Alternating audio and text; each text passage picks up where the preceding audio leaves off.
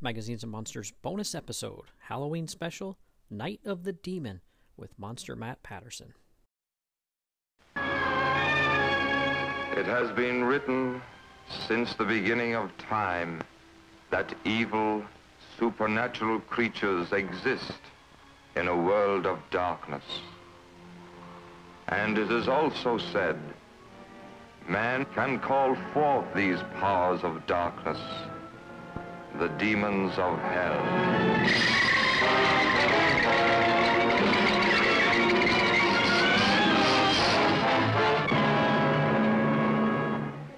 It is the night of the demon.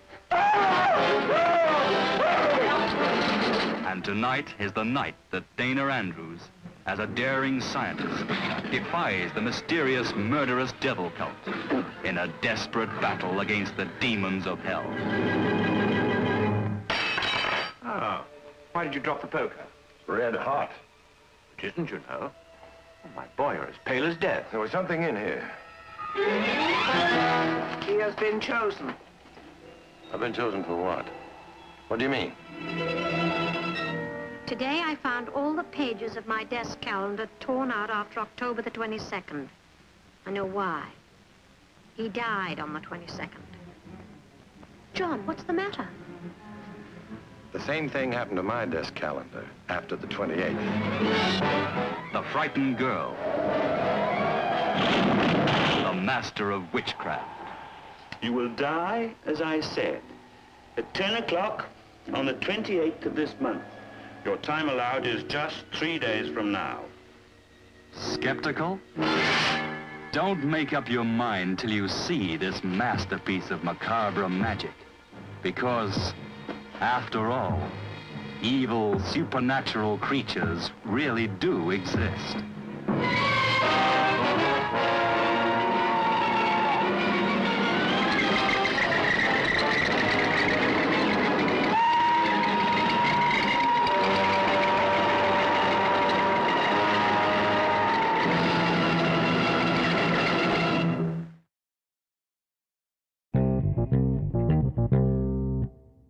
Hey, everybody, Billy D, aka Doc Strange, here back with another recording for the show. And this time we are having another movie discussion. And this one's uh, been a long time coming. It's uh, been uh, batted back and forth and talked about uh, behind the scenes between my guest and I for well, probably about three months at this point. We finally got to sit down and talk about it. And we are both stoked because it's uh, one of our favorite movies uh, from the 1950s, 1957 to be exact. And that's.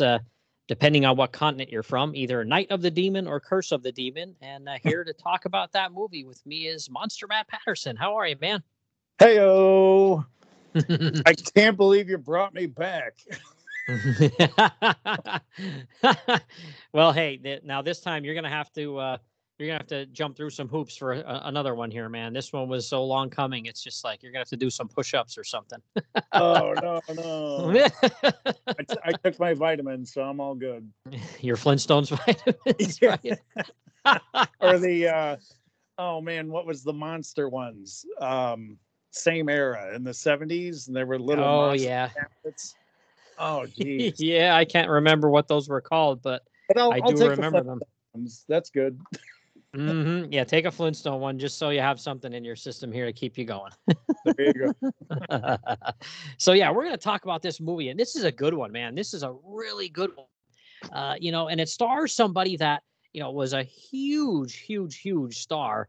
You know, back in the 40s, I believe, but then till the 50s came around, I know he, you know, had some, uh, you know, issues with alcohol and things like that, and he Right. eventually, you know, got on got on board and got away from that stuff and kind of be, you know, became a big advocate for, uh, you know, you know, uh, you know, Alcoholics Anonymous and things like that. But his name's Dana Andrews, and he's a really good actor, and he's in this one. And to me, he's still at the top of his form in this one. What do you think? Oh, absolutely. He he um he was kind of like a private eye and the uh, psychiatrist and the investigative reporter kind of thing all rolled up into one and Mhm. and kind of under the blanket of the American tough guy, you know.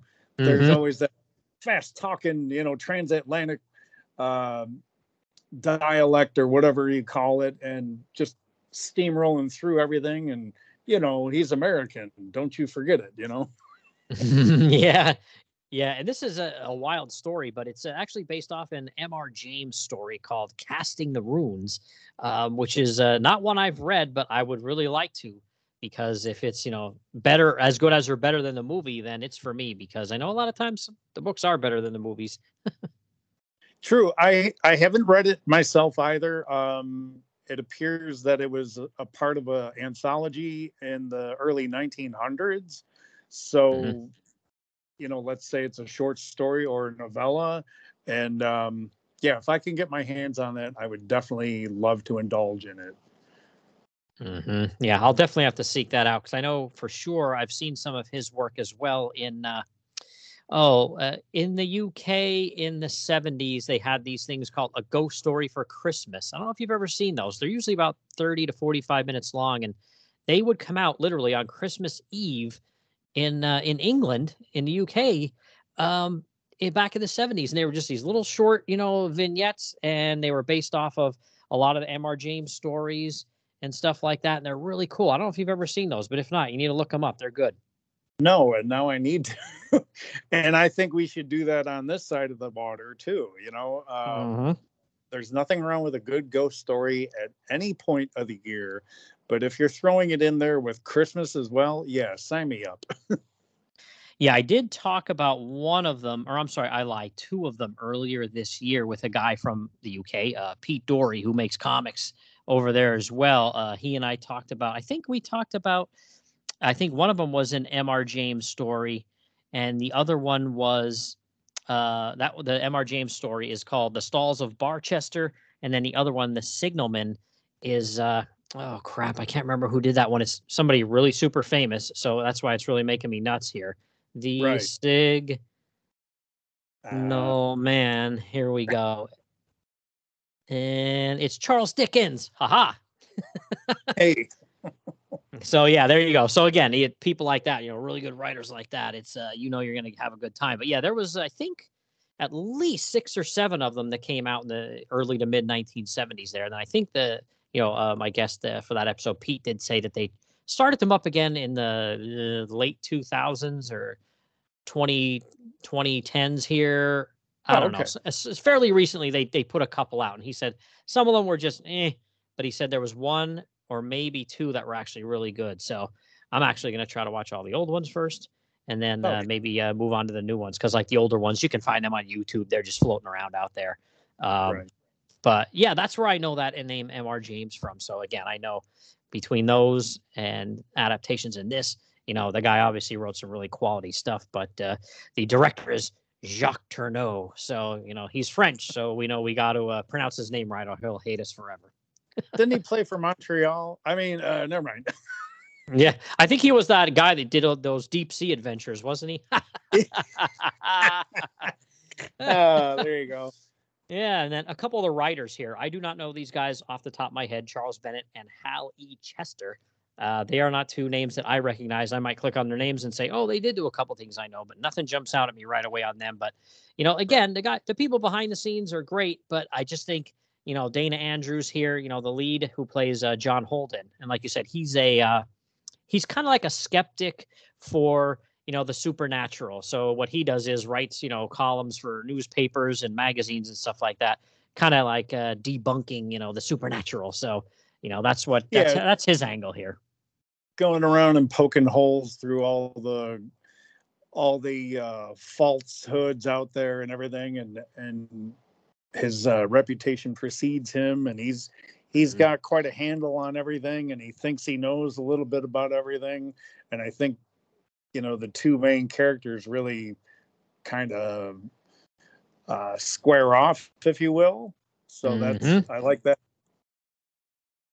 yeah and then we had uh, peggy cummins here as joanna harrington and she we see how she actually meets him on the plane ride over from the states to uh, the uk and she's a very good character here too i really like her in this one she's really good but they kind of are like a, a bit of a batman and robin in this one here if you want to call it or batman and batgirl i guess Yeah, Sorry. Batgirl. sorry peggy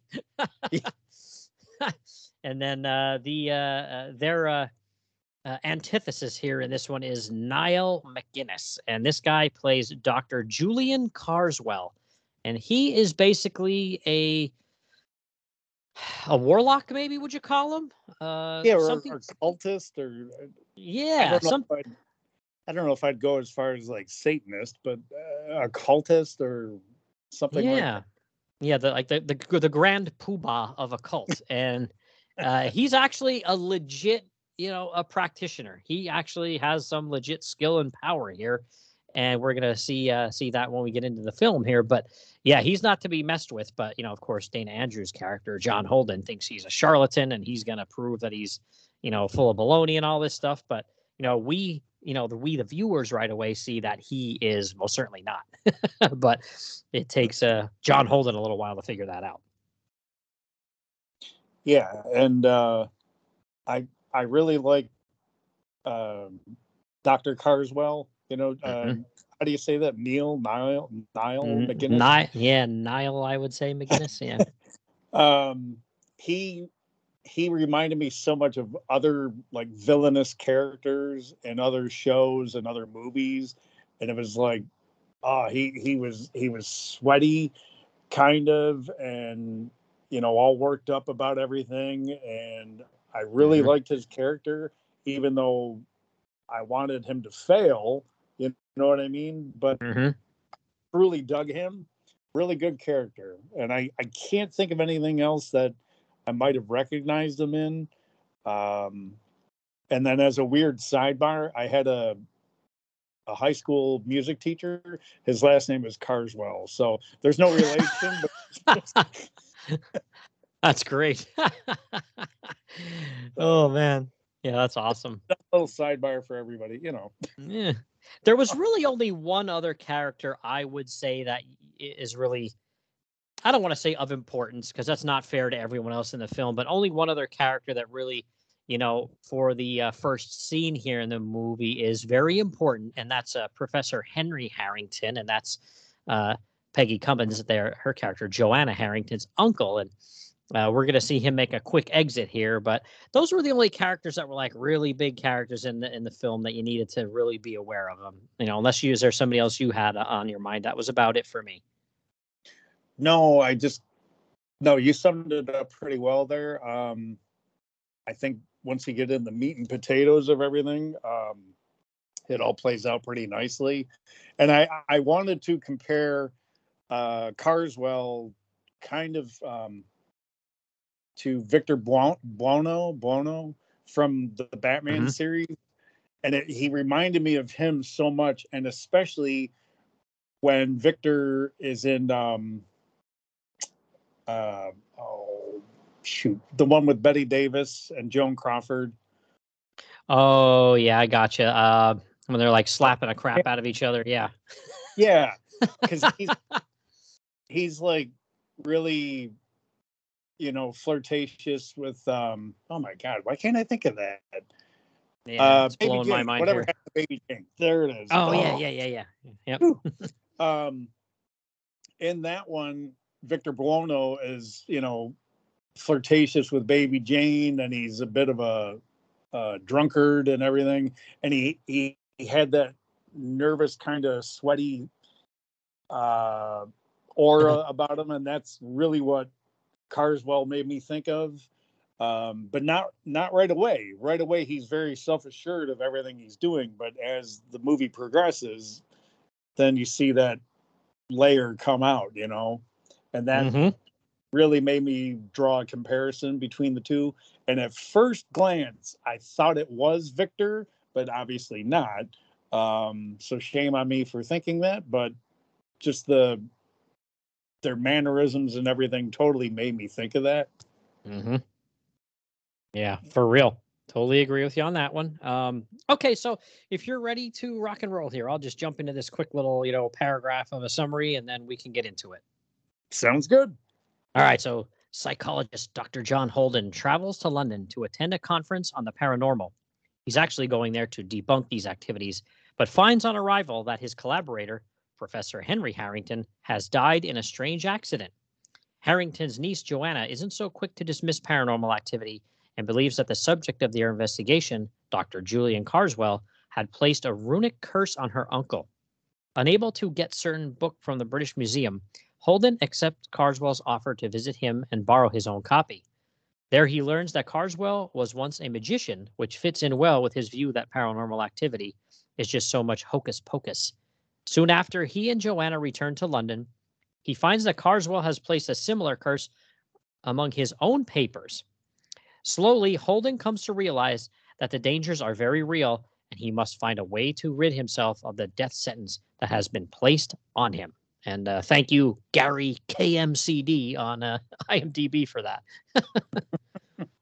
so, all right. So, we kind of talked, you know, big picture a little bit here already about some of the things, you know, in the film here, but why don't we get started here? So, this one starts out, uh, you know, you see a car, you know, with a guy in it, and that's our buddy, uh, Professor Harrington, and he's blasting down a roadway to this uh, huge uh, palatial estate that is our buddy Dr. Carswell. And we see that he's uh, Harrington is all you know upset because Carswell had uh, put a curse on him and was like, "Hey, I told you not to try to have your conference and debunk uh, the supernatural, and you wouldn't listen. So now the curse is coming to get you." So he's asking Carswell to call it off, and Carswell asks him, "You know, hey, like, well, do you still have that uh, piece of paper with the runic symbols on that I passed to you?" And the guy's like, "Oh no, it got blown away into the fireplace and burned up." And at that point, if you really watch Carswell, his character kind of makes a face, and you know his body language tells you that well, now that that's uh, been burned up, there's nothing he can do to stop this impending doom for Harrington. So, what did you think of that beginning scene? Oh, it was terrific. Um, there was the uh, dynamic between Harrington and Carswell. I mean, there there's so much poetic things or so many poetic things going on in this movie. Um, it's hard to really, I don't know, put into words because I'm a dummy. Number one, but number two. Wait, you don't have to agree. Wait, um, no, it was uh, it, it was just that opening sequence with what happens immediately following is that that is great, and it it feels like um an intro to Alfred Hitchcock Presents or The Twilight Zone or Outer Limits. Um, mm-hmm. Certainly, the, the, black and white certainly helped, but just the setup and the way it's going and their their interaction with each other, it's like, man, you you really felt bad for Harrington, you know, and for whatever reason, those rune symbols on the paper got blown away or whatever happened to them. And and carswell is kind of like you said well tough luck you know that i don't know what to do for you. It's too late. And um you know he's doomed. You don't know what's going to happen yet but you just know oh he's he's so gone gone gone gone. Yeah he's screwed. And uh, like i said carswell too he gives a couple of cues here that you know when i when you watch the movie a first time or if you're younger you might not catch them. But like i said carswell kind of you know, once he says that paper got with the runic symbols got burned up, he kind of like makes a face like, well, you're screwed, buddy. But then he really hurries Harrington out the door. And at first you don't think anything of it, but you know, we'll we'll get back to it. But later in the movie, we we do find out why. He kind of says, All right, uh, I'll try to do something for you. Just kind of get out of here. And he sends him on his way. And yeah, that's a wild scene when he sends him on his way. You know, he gets in his car and starts blasting down the road. And you see coming down the road just this huge like almost like fog bank coming towards him.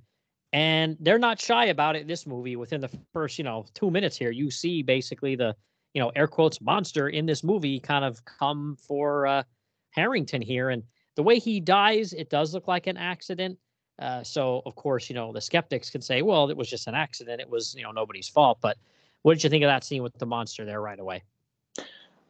I loved it. I really loved it. Um, and I'm glad they didn't wait too long. It it didn't detract from the movie at all, you know, by revealing mm-hmm. that so early on. Um, and apparently the studios didn't, or the uh, was it the director didn't want to have the creature, but the studios did, and all the yeah. director wanted was the fog bank, like you said, and nothing else, and kind of leave it up to the imagination of the viewer. Mm-hmm. Um, but we're so blessed that they did make the creature. That's an iconic look. Um, that vision has been used in all kinds of um, Pop culture. yeah monster pulp culture uh some records like horror bop or monster bop or something like that and um hmm magazines and what have you and boy that's that is such a great stylistic creature and as somebody who also makes creatures it just the the design and the style are perfect. And hmm and then going into that time period what is that late 50s Yeah. 57 58 i mean people were probably having heart attacks in the theater scene they probably weren't used to that but you know for us this is like eh, whatever it's a it's a creature blah blah blah but for that time it was probably mind boggling and especially if let's say the audience members might um subscribe to religion you know then you have the subject matter of a demon coming at you in the screen and they were probably white with fear you know their Yeah. hair turned white instantly and and stood on end and everything and boy it's just it's a simple little thing from the the swirling fog and weren't weren't there some like electrical flashes and things yeah, Uh, lights or something. Yeah, flashing. Yep. yeah and it's just such a quick crescendo to that creature popping out i don't know that that stands probably in my top 10 of creature reveals hmm Yeah, So, yeah, I would. I would agree. Yeah, I would agree.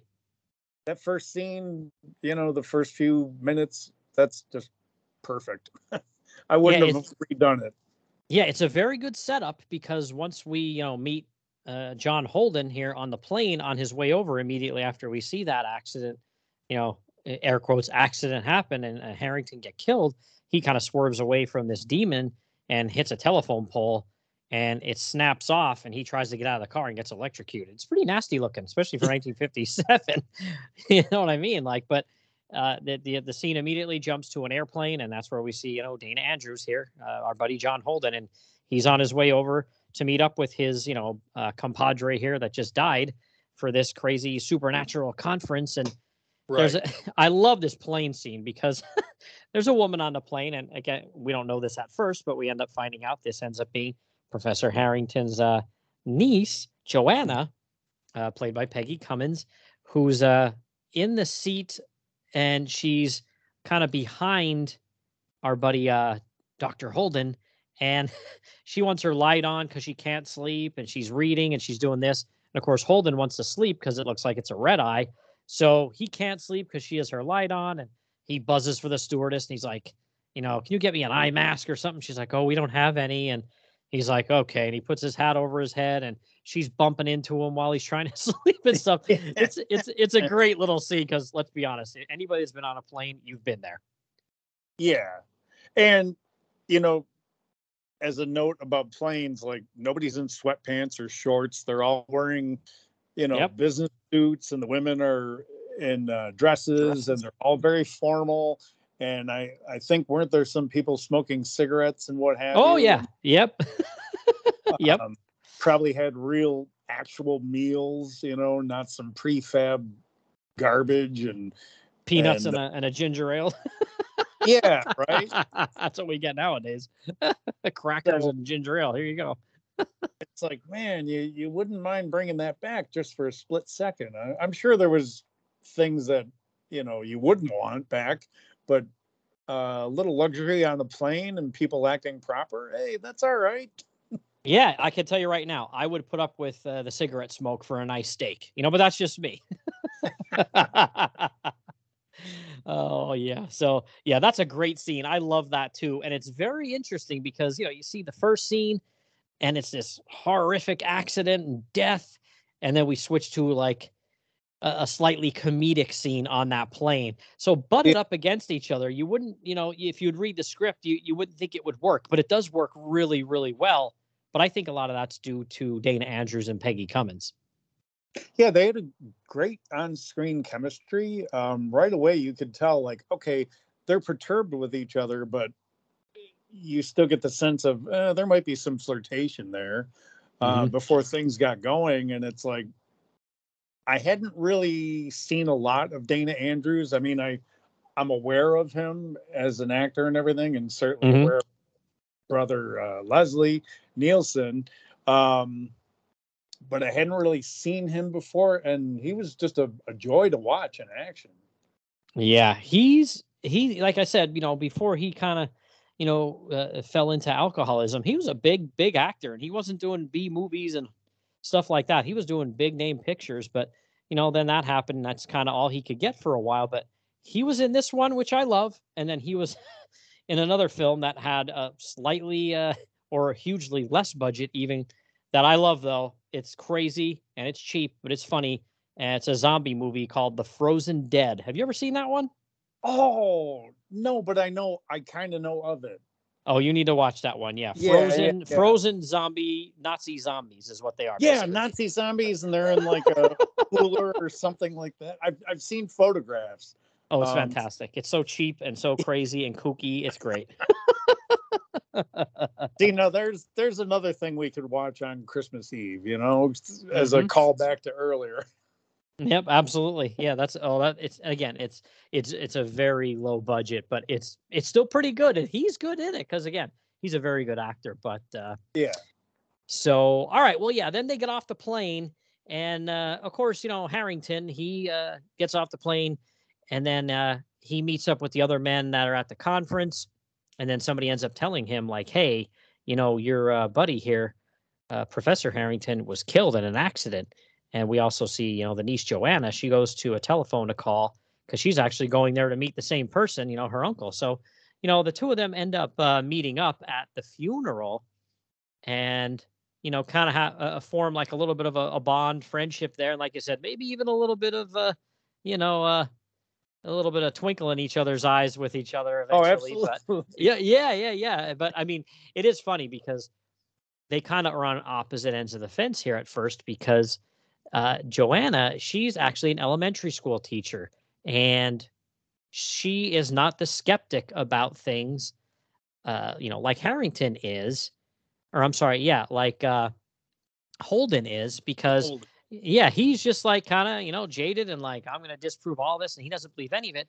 And she kind of makes a good point to him that says, Hey, listen, you know, when we grow up sometimes and become adults, we just, you know, kind of like chalk everything up to, well, there's an explanation for everything. But when you were a kid, and I think this holds true 99% of the time, when you're a kid, you have an easier time believing things. And maybe that's because you haven't, you know, been around long enough yet or learned this or that. Or maybe it's just because, you know, you don't have some of those, you know, hangups or prejudices about stuff. You're a little more open minded. No, absolutely. Mm-hmm. Yeah, she makes a good point with that. I like that, and he kind of just like blows her off, like, "Yeah, yeah, whatever, lady." But he he eventually was like, "Uh, uh, hey, why don't we uh, talk about it over dinner?" And she's like, looks at him, and he's like, Yeah, she's look- like, "Okay, hey, slickster." Buster.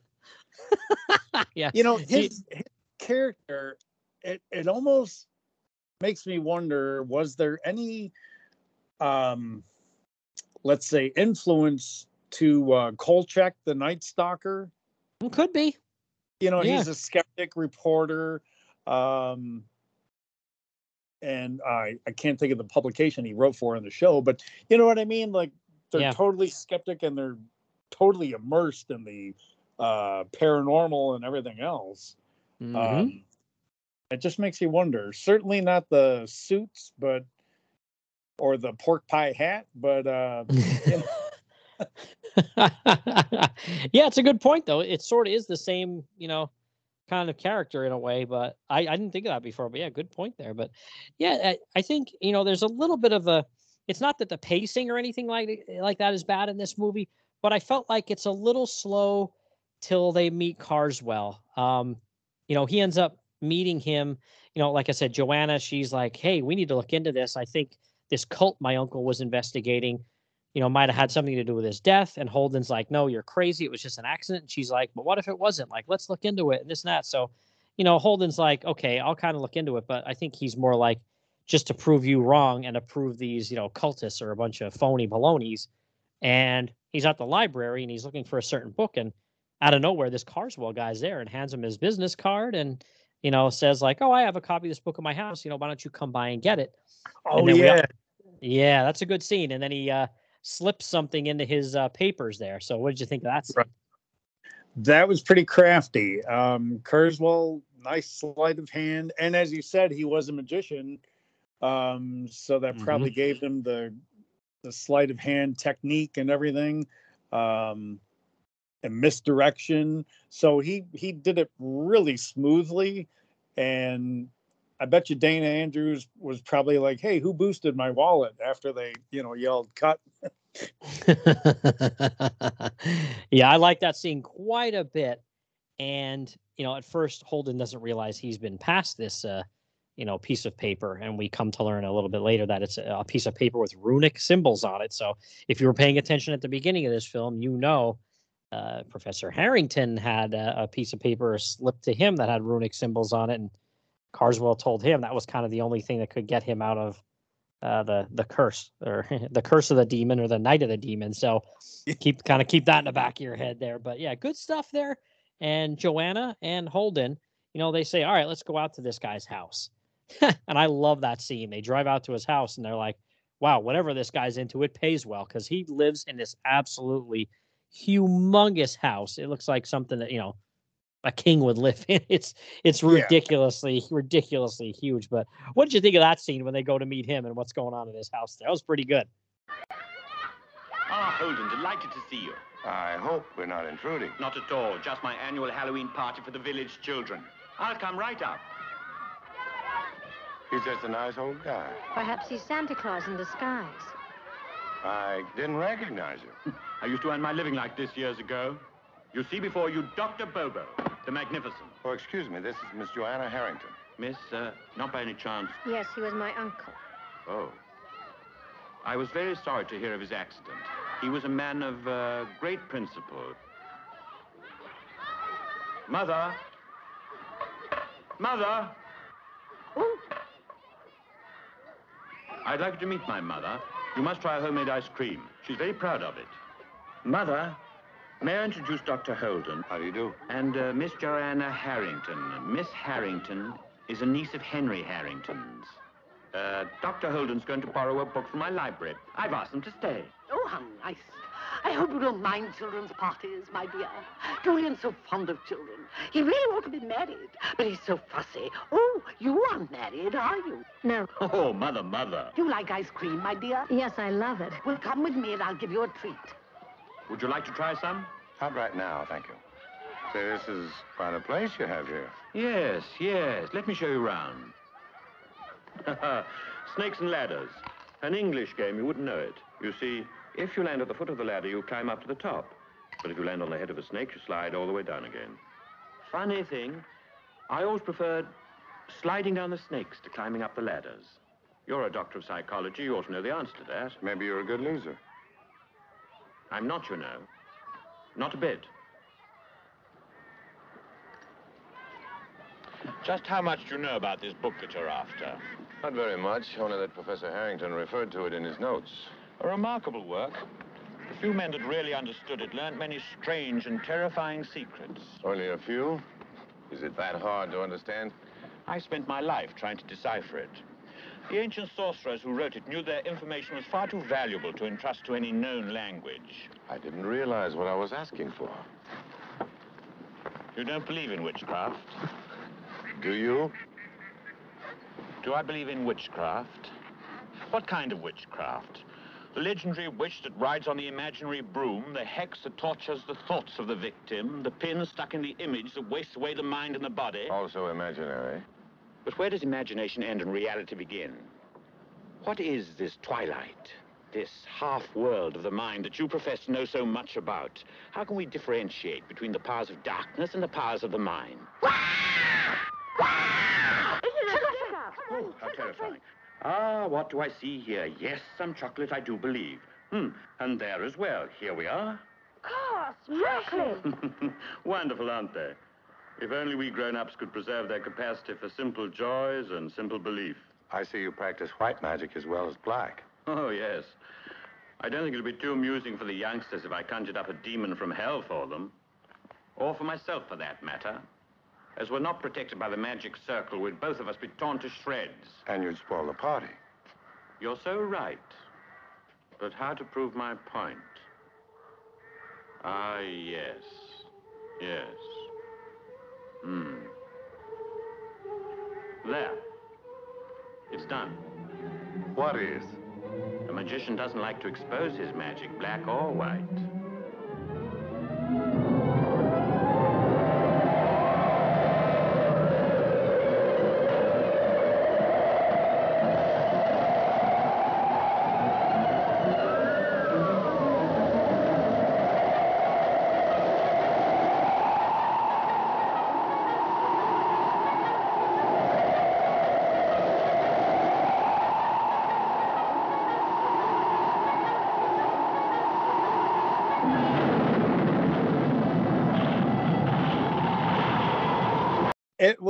Quite nice. And is that the scene where he's having the the party children. with the kids? Yeah, Yeah. dressed up as a clown and everything. yeah. Um, because that was just odd, you know. hmm and it just uh with him and the black arts and everything um and celebrating witchcraft and halloween and whatever it was just like wow this is one kooky spook um and there's always one of those in everybody's neighborhood you know just the oddball who really embraces it i'm pointing fingers at myself but you know but yeah, uh, the hobo get up he was in and everything, that was quite interesting. And the way, um, is that also the scene where the winds pick up and he's claiming it was him? Is that the same scene? Yeah, it's interesting. You know, he's having this children's party and dressed up like a clown and doing all this, like, you know, these pretty simple magic tricks and stuff like that because they're kids. And he sees the two of them, uh, Holden and uh, Joanna, and he kind of says to the kids, All right, kids, go have some ice cream because his mother makes her own ice cream. So Yeah. um, he goes up to uh, talk to the two of them and he's talking to them. And then eventually his mother comes up and Joanna goes off uh, with the mother to get some ice cream. And it's just him and Holden. And, you know, he kind of says to Holden, like, hey, listen, you know, I wouldn't be a skeptic if I were you because blah, blah, blah, blah, blah. And Holden's like, look, man, I've heard this dozens of times before. So you don't really, you know, this this isn't really scaring me. I don't scare that easy. So he kind of like pauses and he, you know, kind of like puts his hands to his temples or something and is like, okay, you know, I'm going to prove it to you. But he doesn't say what he's going to do. But yeah, then this crazy windstorm comes through Yeah. that, you know, all blows the crap from the party all around. Yes. And the, the kids run screaming and everybody runs into the house. And he kind of says, yeah, that wasn't, you know, that was a little more powerful than I was uh, hoping for that windstorm to be to prove to you I have this power. But, you know, hey, it proved the point. And what's his name was like, oh, I'm so sure that was you. Yeah. So like yeah, move, move over Weather Channel. I'm gonna prove you wrong. Yeah, it was wild. It was wild. So um, they kind of, you know, joust back and forth a little bit. And Holden just is kind of like, look, I don't believe any of this crap. So can you just give me the book and I'll get out of here? And Karswell's like, okay, sure. And then he also says, uh, you know, hey, just to let you know, I know what day you're going to die. You are going to die on like the 28th. And this is like the 25th. So he's like, you know, you have like three days to live. And Holden Yeah. again blows him off. But then it starts sinking into his mind and his subconscious, like, oh no, is he right? You know? Um, mm-hmm. then he's starting to buy into it. And it's almost like, is he falling for a con? But he's really not because of what happened to Harrington earlier on. So eh, you're, but you are still kind of wondering, is this mind over matter type of thing or, you know, psychosomatic? But there really is some evidence to it. And it plays out even further towards the end. Yeah. Yep. Oh, absolutely. And that's that's a really good scene. I think that might be, you know, the, the, those two opening scenes that were back to back were very, very good. And the scene with Karswell at his home here was very good as well. And then, like I said, sometimes there's some, you know, a bit of a, you know, slower moments here or there with the film. And I'm not saying it's like, you know, like I said, the pacing was off or anything like that. It was paced fine. Um, it just, I think some of the scenes were just much better than others, whether it was, you know, that they were better written, you know, more well written, or, you know, maybe, you know, Andrews and this one and that one were, you know, just better in those scenes. I'm not sure how to how you can quantify that, but they just a lot of those scenes seemed really good. And then some other ones, not that they were bad, they just seemed very kind of slow.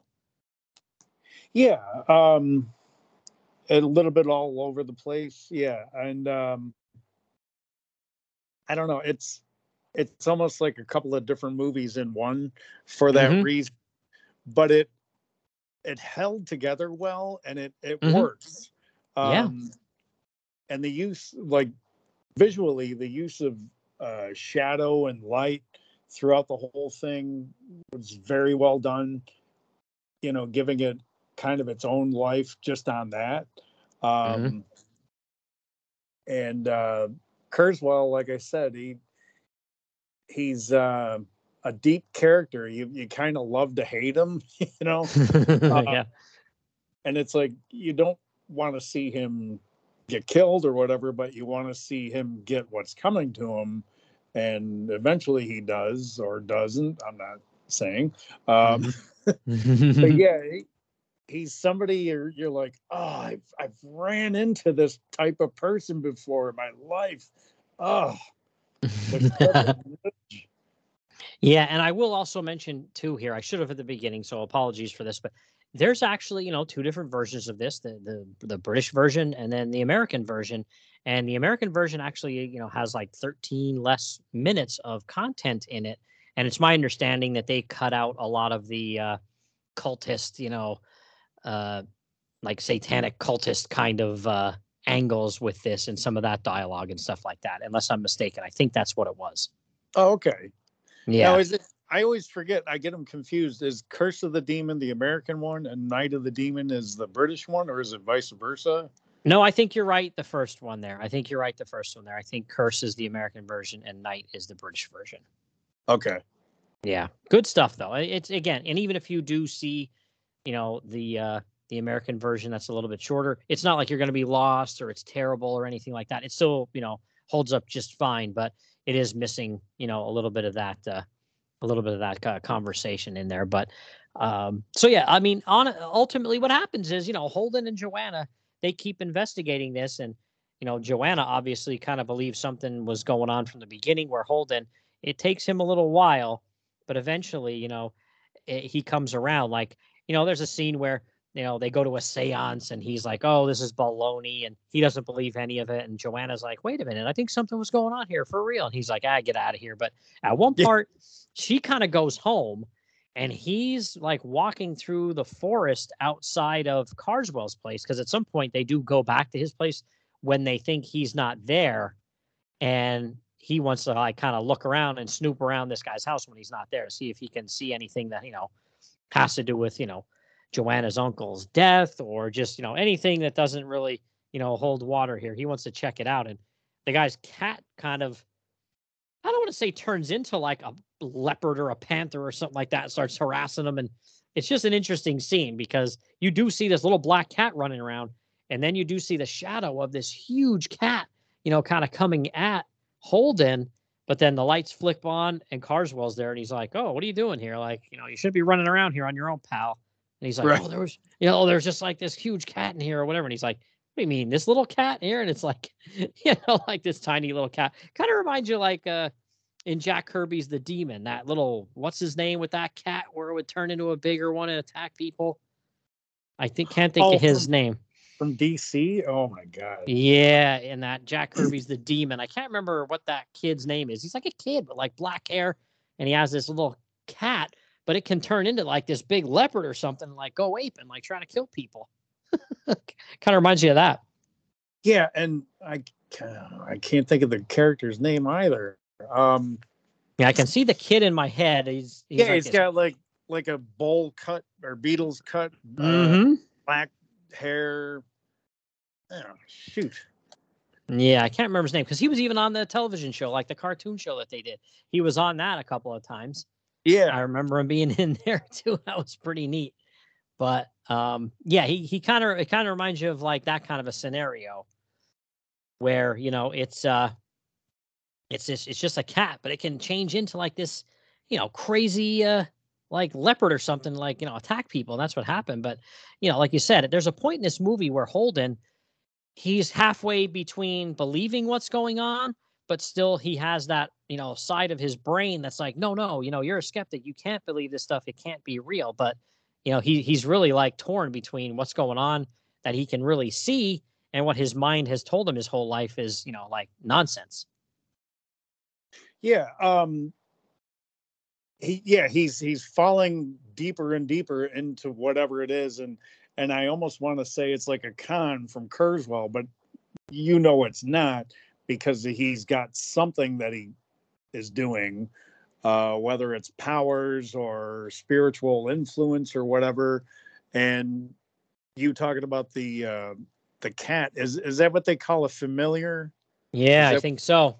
Okay, and I still can't think of that kid's name from Demon, but um, but I I want to remark on the concept. You know, oh, forgive us, King Kirby, wherever you are. you know. yeah, he's rolling over in his grave here. Oh yeah, I can't think of the name. Yeah, it's it's yeah, it is a very it's it's very similar concept. So maybe he even got that from seeing this movie, or or kind of like uh, oh, what's that movie from the '40s? Is it Cat People or something like oh that? yeah, where that, Cat that yeah, where that woman uh, I can't remember that actress's name either. Beautiful lady, but she turns into a, a cat, and goes crazy. Yeah, well, there's cat people and then the cat woman, and oh, and the- cat woman, she's kept in a cage, and they tell Mhm. her turning into a panther, and I I forget the twist of that. I haven't seen that in so long, but um, but yeah, that that's a couple of good cat movies right there. Oh my god. Mm-hmm. Yep. so, all right. Well, yeah. So, so the, again, he starts to kind of get torn on what's going on here, but he does leave the house, and you know, him and Karswell kind of have it out again. And Karswell says to him, like, "Listen, don't go walking around the grounds here on your own.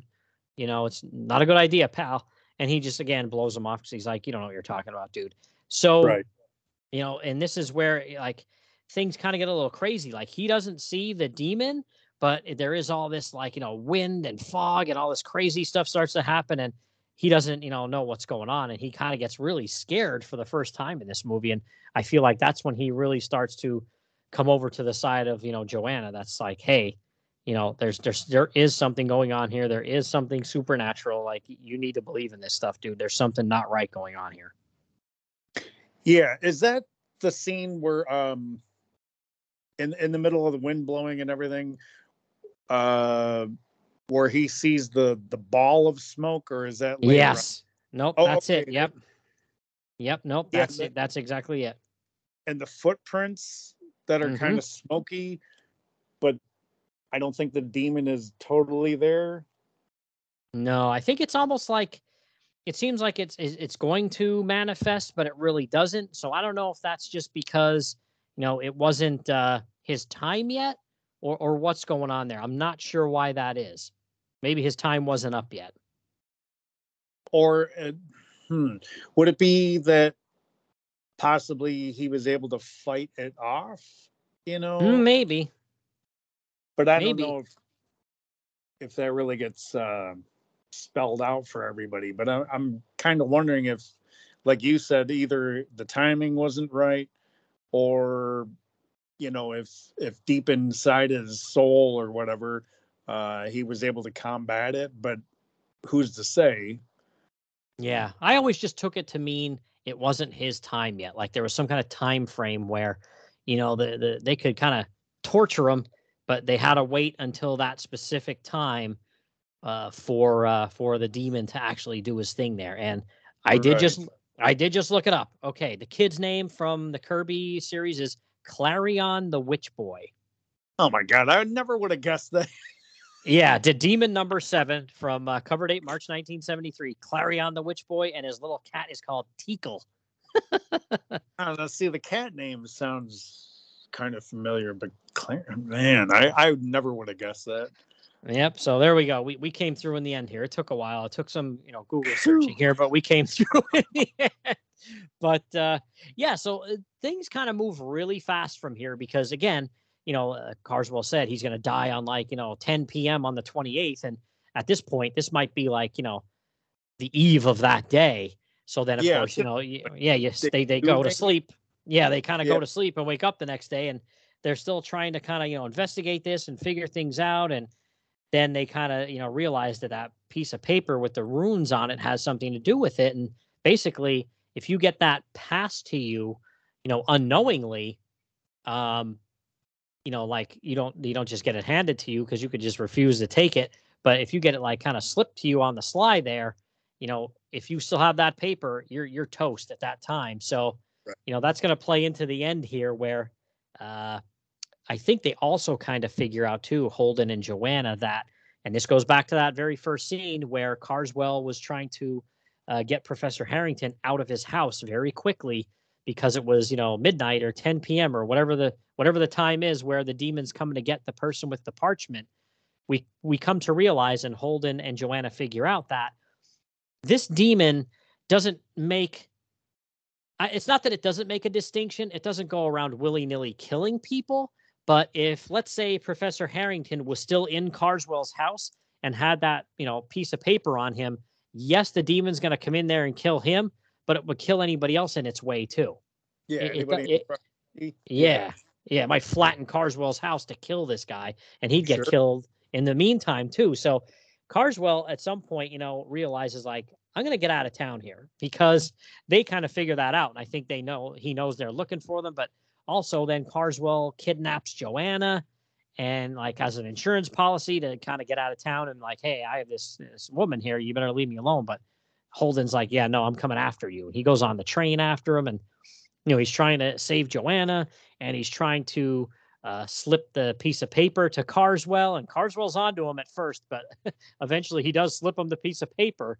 Yeah. And then Karswell's like, "Oh crap, he slipped that piece of paper to me without me knowing." So the demon's coming for me, so I need to, you know, get that piece of paper and slip it to somebody else or do whatever with it to not get killed. And it starts blowing through the train, and it's a great scene of him like sweating like a pig running after this thing, trying to get it so he doesn't get killed. And it eventually gets outside the train and he jumps outside the train trying to get it. And the next thing you know, here comes down the train tracks, which looks Yeah, yeah, really the- creepy. Oh, and that's a great scene too just like the first appearance of the demon where it's slowly coming down the fog rolling in. yeah the Yeah. fog and the the ball of smoke and and those little uh electric you know little pulses shots or whatever. Yeah. Yeah. And you just know somebody is toast and it's going to be Karswell, but you don't know like you said is it proximity and is the demon going to kill them all you know and you just know he's he's not in a good place and uh it's kind of joyful to watch him get it it is. I mean, and I did forget to say too, you know, uh, at this point, Holden figures out that Karswell kind of kidnapped Joanna. So he calls the fuzz and they come running too. So they're running around during all this as well. But at some point, like I said, Karswell kind of gets away from, you know, Holden and Joanna and the cops chasing that piece of paper. And he goes out onto the railroad tracks. And like you said, you see this great, I mean, fantastic scene of this demon coming towards him, like, I'm going to kill you and then another train goes by so they kind of just say oh well he must have been you know run over by the train there because his body's all mangled. But you know as the viewer and holden and and uh you know uh, uh Har- harrington there joanna harrington they know better. So yeah crazy crazy ending there to that one but i love it. Yeah it for what was it an hour 10 minutes or something like that? Uh, there's Yeah. so much in there. Mhm. Um, the ending is great, and it's a nice little twist. And like I said, I I, I feel guilty saying that, but I kind of liked watching Karswell eat it. You know what I mean? yeah, and I mean, honestly, you know, you figure 1957, you know, this was, you know, made over in the UK, and you had Hammer in 57 that started out with the, you know, Curse of Frankenstein, and that was in color, and the next year they had, so a lot of the color ones were starting to come out, and I believe me, I love those, and they are great, and they did a lot for horror films, especially with the red blood and everything, but this still is really solid. And I don't know if this being in color would have helped it. I think this one being in black and white helped this one. I like this one much better. Yeah. If this was colorized, I, I think the uh, the feeling of mystery and suspense might have been taken away from the colorization. So again, going back to the uh, use of shadow and lighting, it's it's kind of like abstract. You know what I mean? Mhm. Um, just the the dynamics of it is really well done, and um, yeah, like like a Twilight Zone episode or something like that, but but amped up, you know, on steroids. Yeah. This this is such a great one, and I like watching it over and over, and even just the the opening and the ending. I'll watch that, and I don't need anything else. Just seeing Yeah. that creature. Yeah, it's really good. I I kind of feel like colorization would have hurt, you know, the demon too. I don't think I think because it was in black and white, it, looks a little bit better to be honest with you. And then, like you said too, the, the movie almost has like a noir feeling to it as well, like a Oh, murder yeah. mystery noir film too. Plus, then you throw in this demon. Yeah, it's it's really black and white really lends it to this. And anytime you you see a version of the demon, um, whether it's a painting or sculpture or whatever, any Mhm. type of work of art, and it's colorized, leading it up to the artist's um, interpretation, I Mhm. always feel like something is taken away by colorizing it. Um, I've seen black and white sketches, um, notably by uh, Basil Gogos Mhm.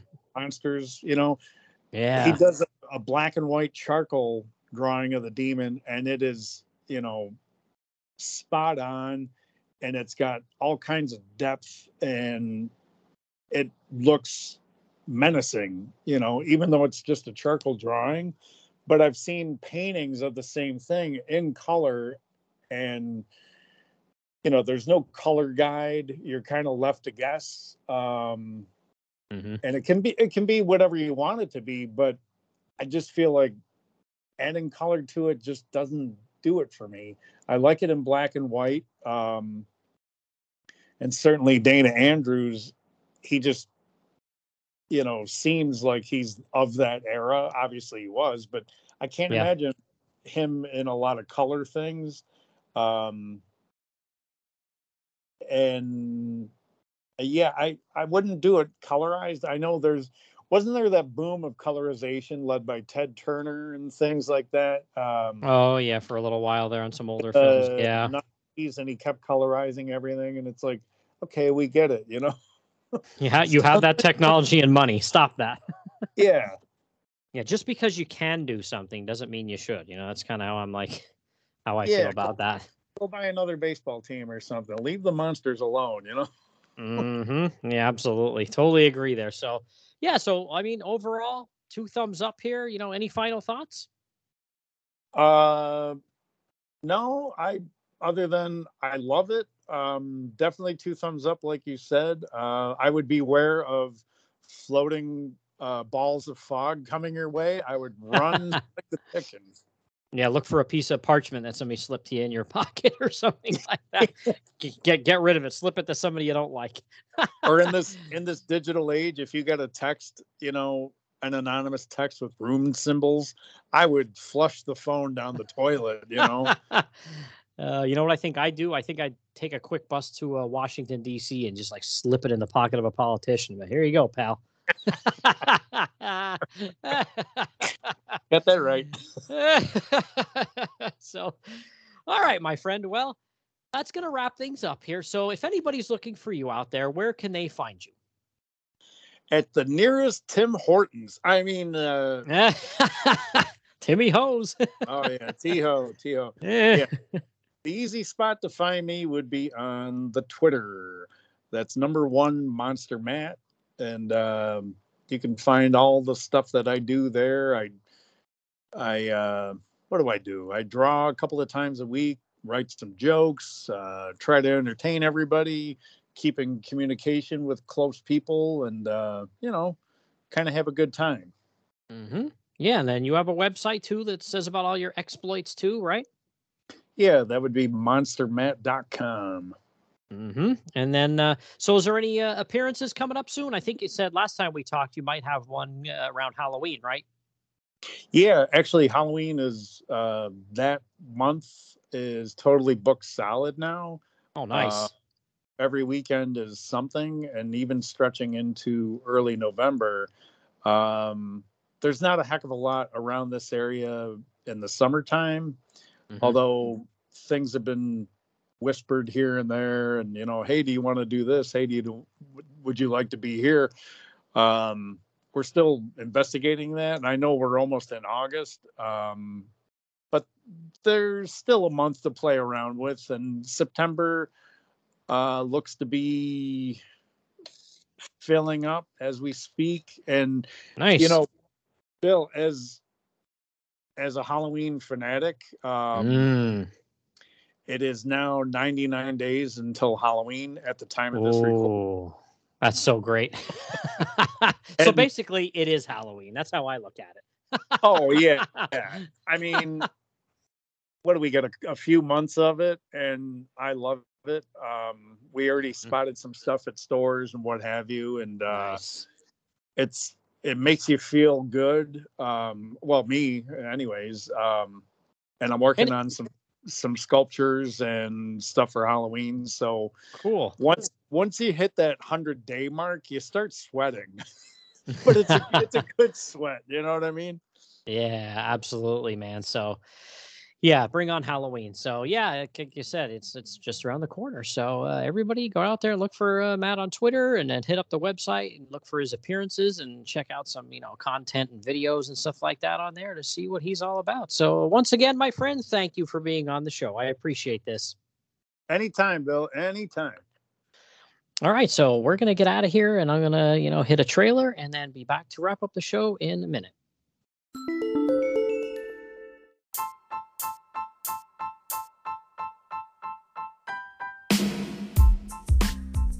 Right, everybody, that's going to wrap up this episode. Once again, I want to thank Matt for being on. Really good guy. Get out there and give him a follow on Twitter and look him up on Facebook and, you know, look for his appearances if you're in the New York uh, State area, especially, you know, over, uh, you know, a lot of times in the Buffalo, Niagara Falls area. He does a lot of stuff over there. So definitely check him out. You know, like I said, really good guy. Really talented guy, too. You know, makes uh, molds and masks and things like that. And, you know, he's got joke books and, you know, all sorts of cool stuff going on. So definitely give him a look. All right, take care, everybody.